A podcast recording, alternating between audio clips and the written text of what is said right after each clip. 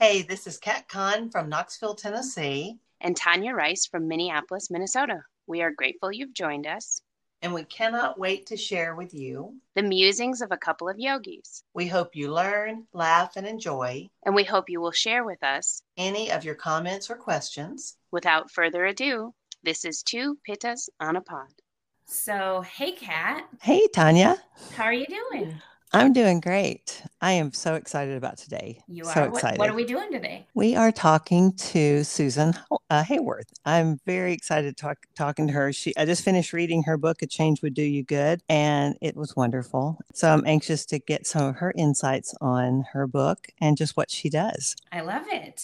So for our listeners, just so you know, Susan Hayworth is this lovely lady that we met through a friend of a friend, and some of you might remember listening to our podcast with Lisa Montrose, and she was actually the one who introduced us to Susan, and we are quite delighted to have her with us. So, Susan holds a bachelor's degree in psychology and two master's degrees, one in counseling and the other in management, as well as postmaster credentials in counseling. She has provided counseling, coaching, and training to individuals, families, and executives for over four decades. Four decades. That's a lot of experience. I love that. in addition, she's published some articles in numerous trade journals. She's been featured in the Wall Street Journal and on national and international radio and television programs. She is a contributing writer to Stepmom magazine, and she lives in Northern California with her family. And we can't wait to hear what she's got to tell us.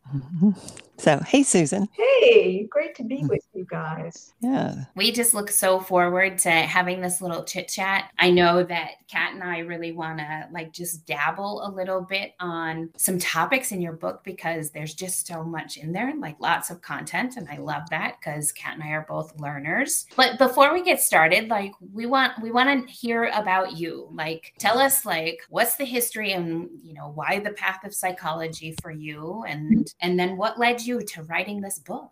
Thanks, Tanya. Um, my book is content rich. Some would say a little too much content, but I tried to cover a lot of different areas. And your question about what led me down this path, I have always been interested in human behavior and maybe I'm always trying to fix myself and, and my family of origin. I don't know. But that has been my for decades. And the book was really informed by my clients. And I started private practice about six years ago. And I my clients who happen to be mostly women, not exclusively, but mostly, uh, would come to me with various issues that were uh, really limiting them. And I started started, you know, I would keep notes, I started blogging. And so I decided to write a book. And I have to tell you that the first draft or the first uh, detailed outline of my book, I trashed completely. Mm-hmm.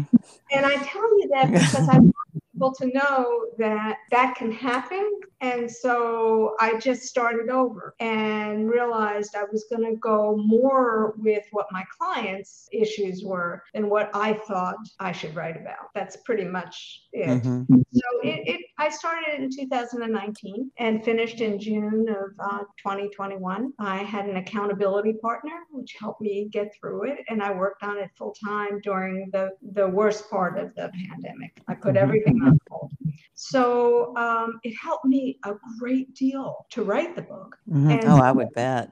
Oh, it did. Yeah. It yeah. did. And so I'm hoping that when people read it, it things will resonate with them as well. And mm-hmm. I I see it more as not every chapter is going to be appropriate for every person, but it is a toolkit that they can use when they need it and keep it on the shelf and pull it out mm-hmm. as needed. Yeah, that's awesome. I know that uh, Kat really enjoyed early on in the book, you were talking mm. about a little bit of the imposter syndrome. Yes, that really immediately struck a note with me. I just got through teaching at a writing retreat in Indiana, and I started reading your book while I was there. And all creatives have this problem with feeling like they're an imposter. Like, why does anyone want to hear what I have to say? I am not good enough to write this. So it really hit me at a time when I was spending a lot of time writing and teaching some courses to help writers. So can you talk a little bit more about this some? Yeah, it's uh, thanks for for Kat for saying that that it really struck a chord. Mm-hmm. I think it does struck strike a chord for most of us, in particular women, but not exclusive to women at all. Is that the irony of it is that it seems to be triggered that little imposter within us mm-hmm. triggered. When we're feeling or uh, successful when we've gotten a new job when we started a new project like writing a book mm-hmm. we've gotten a promotion and then the imposter comes and rears its ugly head and says no you're not really as good as you think exactly and they're going to find out really yeah, everyone's going to know. yes, and that's especially true with, mm-hmm. as you said, creatives who mm-hmm. put it out there. You know, they put their book out there, they put their put their artwork for all to see. Yeah. So it's like, oh my God, now they're really going to find out. Well, and you know, and you can probably talk more to this, but I was reading a little bit. I'm sure, have you read the book Big Magic by Elizabeth Gilbert? No. She she talks about imposter syndrome some too. It's a fabulous book. But so I got a little more interested in it when I was reading that. And so when I was doing a little research on it, they talk about how it disproportionately affects high achieving people. So would you find uh, do you find that to be true? Absolutely it's true. I agree because, and I think part of this also, Kat and I, as two yoga studio, you know, female entrepreneurs, like in the world of, wow, is my studio going to make it? Wow, there's another studio down the road. Wow, what, how am I going to compete with that? Wow, you know, like we spend a lot of our time, and especially when we're trying to work our mar- marketing and we're seeing other marketing come up, like it's just this constant like battle of wills, right? To re- continue to remind ourselves that each of us is unique and there's room in the world for everyone. And everybody's got a story, everybody's got great qualities, everybody's got goodness to share. But mm-hmm. you're so right. And what really gets us is when we start comparing ourselves to other people, which is mm-hmm. it's the human condition, I realize. Mm-hmm. But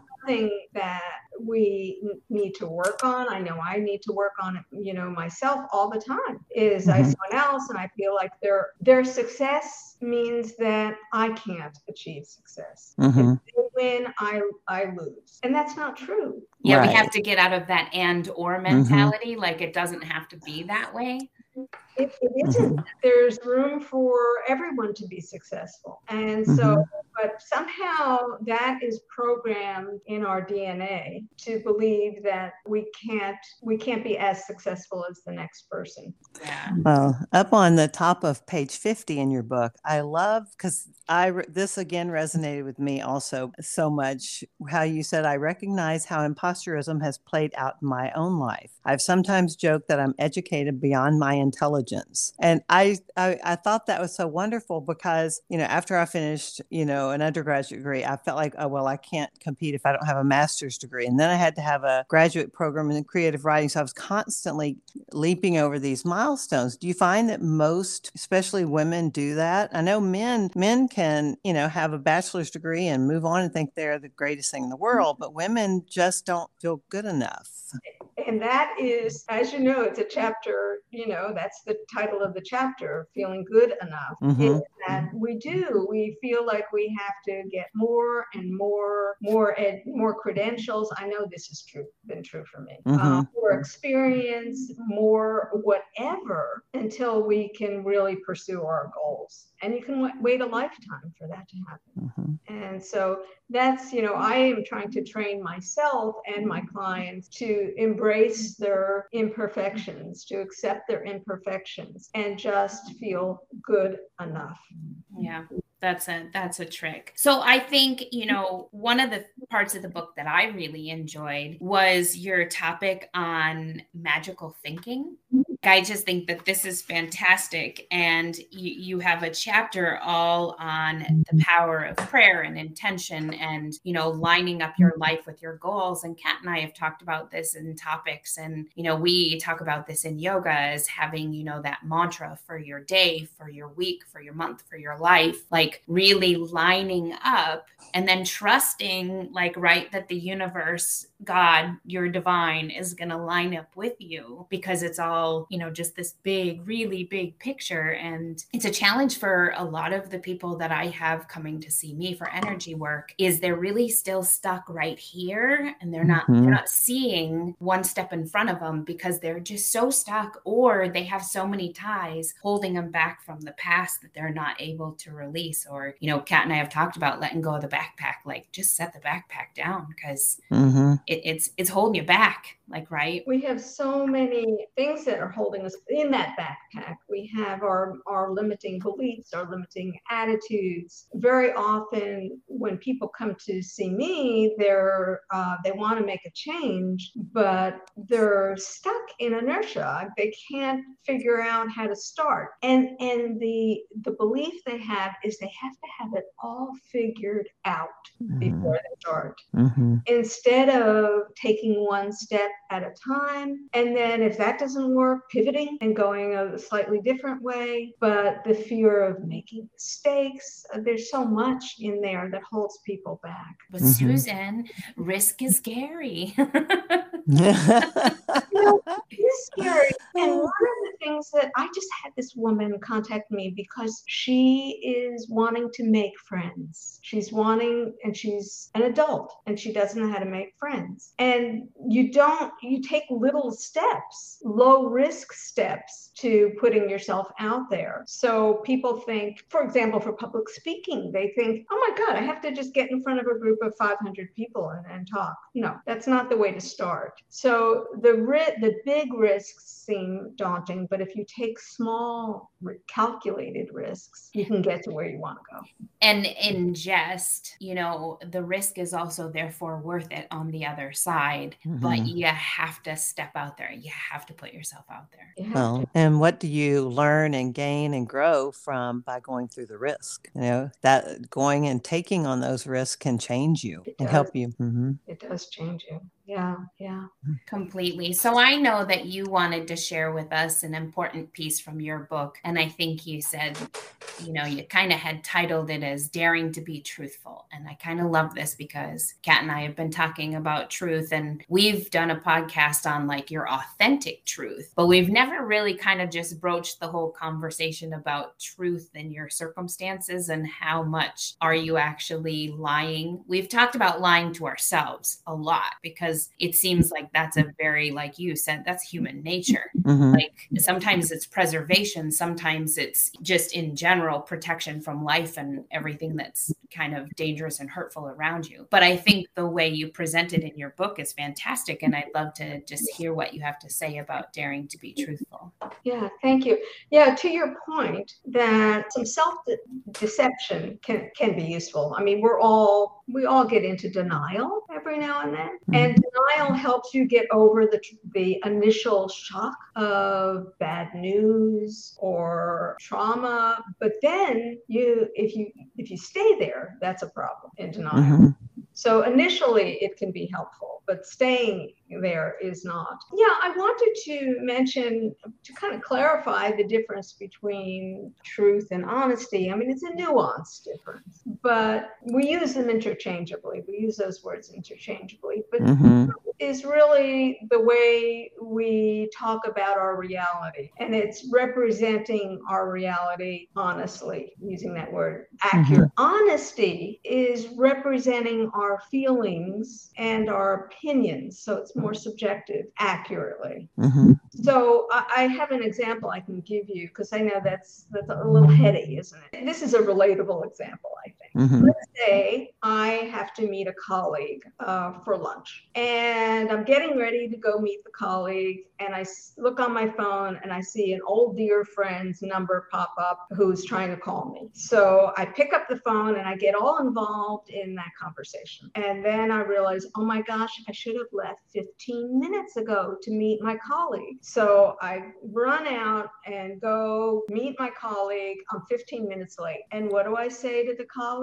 I say, oh my God, the traffic was terrible, right? I don't say, Mhm. oh, I got a phone call from a really good friend. And, you know, or I'll say there was an emergency. It wasn't an emergency. So that's not being truthful. Mhm. And it's something that we all do. Yeah. The other end, picture that I am the person waiting for the colleague. I'm fuming. I'm checking my phone. I'm checking. I'm ready to leave, and then in comes this uh, this person, and the person says, "Oh my God, you wouldn't believe it. the traffic was awful." And what do I say? I say, "No problem, fine, don't worry, not an issue." When really, honestly, it is an issue. So that's the difference between truthfulness and honesty. And I want to say that sometimes there's a, a time and a place to be untruthful and time and a place to not be honest. Mhm. So I in the book I think I use the I use several examples, but one was when somebody says to you, "Does this dress make me look fat?" You know, the honest response could be, "Yeah, it does." But who you know, the honesty has to be tempered. Mhm. Uh, in Buddhism, right, we call it wise speech. So we have to filter this through, you know, is this the time and the place to be honest? What is to gain from being honest? How will this honesty uh, land? So that's a situation where we may not want to be honest. And I Mhm. have quotes there. Even truthfulness, there's a time and a place to not be truthful. And I, again, in my book, I think I mentioned one situation is uh, the people who, during the Holocaust, hid the Jews and the Jewish sympathizers in their attics and in their basements. And so they weren't being truthful when the Gestapo came to their door and said, nobody's here. So to save someone's life, being untruthful is appropriate. But, you know, please go ahead, Kat. Well, I was, you also, um, you were talking about people lie. Do you feel like it has become harder and harder for people to tell the truth, um, even now with social media? And because people want to put on the happy, pretty face for the world. And so they lie. I think that is absolutely true, Kat. And and the the thing about lying is the more you lie, the more you lie. hmm So lying begets lying. And in your brain, you also it gets easier to lie the more lies you tell. And I yeah, that we most of our lies have to do with making wanting us to look good. I mean, Mhm. that's that's at the core. We want to look good, and so lie. So does Um, that fall under your habitual lying, probably? It can. It can fall under that. I think pathological liars hmm Uh, certainly, they might, it's a slippery slope, you know, they could start off with just lying a little bit and then Mhm. lying, they have to lie. The thing about lying is it's really hard when you really tell what I call a lie of commission. When you tell a lie about yourself, then you have to remember, to remember the backstory, and your brain really does not like it hmm it really gets it's really stressful and i also Mhm. talked about secrets stressful secrets I was going to ask you about that next. Yeah. Uh, Yeah. Because, you know, I do know there's a lot of things that, like, I may tell my husband something in private that I don't want other people to know. Or maybe I tell Tanya something I don't want someone else to know. And so then that causes her to have to lie. it it does Mhm. it's and, and our brains our cortexes just can't handle that it is it is really stressful to keep our own secrets Mhm. hold other people's secrets and the example i give which i can remember as if it were yesterday Mhm. it was probably 15 years ago. My friend, who I will call Sherry, was having a tummy tuck. Mhm. Now, now, this was 15 years ago. It wasn't that unusual for people to have cosmetic surgery.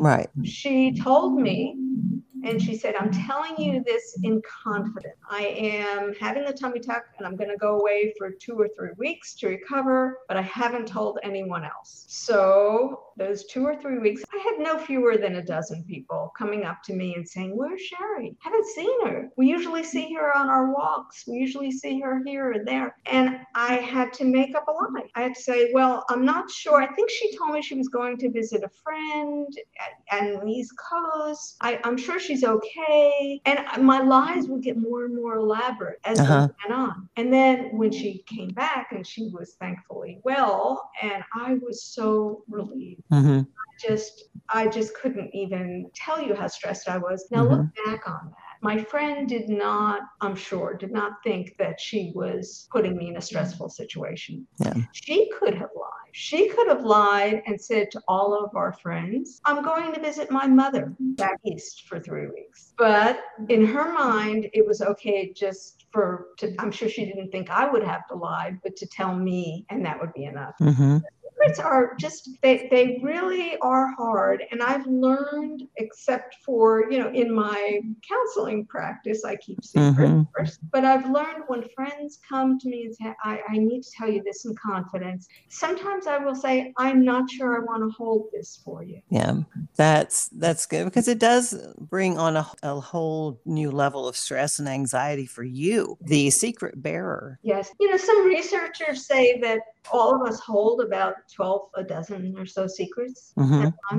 And most of them are inconsequential. You know, they're little, like I stole a stapler once. Uh-huh. And, uh, you know, it was probably years later that I started fessing up to it. Not that I'm proud about stealing stapler, but that was a secret I held. Well, I saw this quote and I did not copy who it was by. And I kind of wanted to see what you thought about it. Truthfulness is the foundation of all human virtues. And I liked it because the, I started thinking about it if you can't be truly gra- grateful if you are not honest and truthful. You can't because then you're not really grateful for what you have, maybe because you don't believe it. Humble, you can't really truly be kind. So I just wondered what you thought about that. Truthfulness is the foundation of all human virtues. You know, I'm smiling. I know because Mother Teresa said humility is the mother of all virtues. Uh-huh.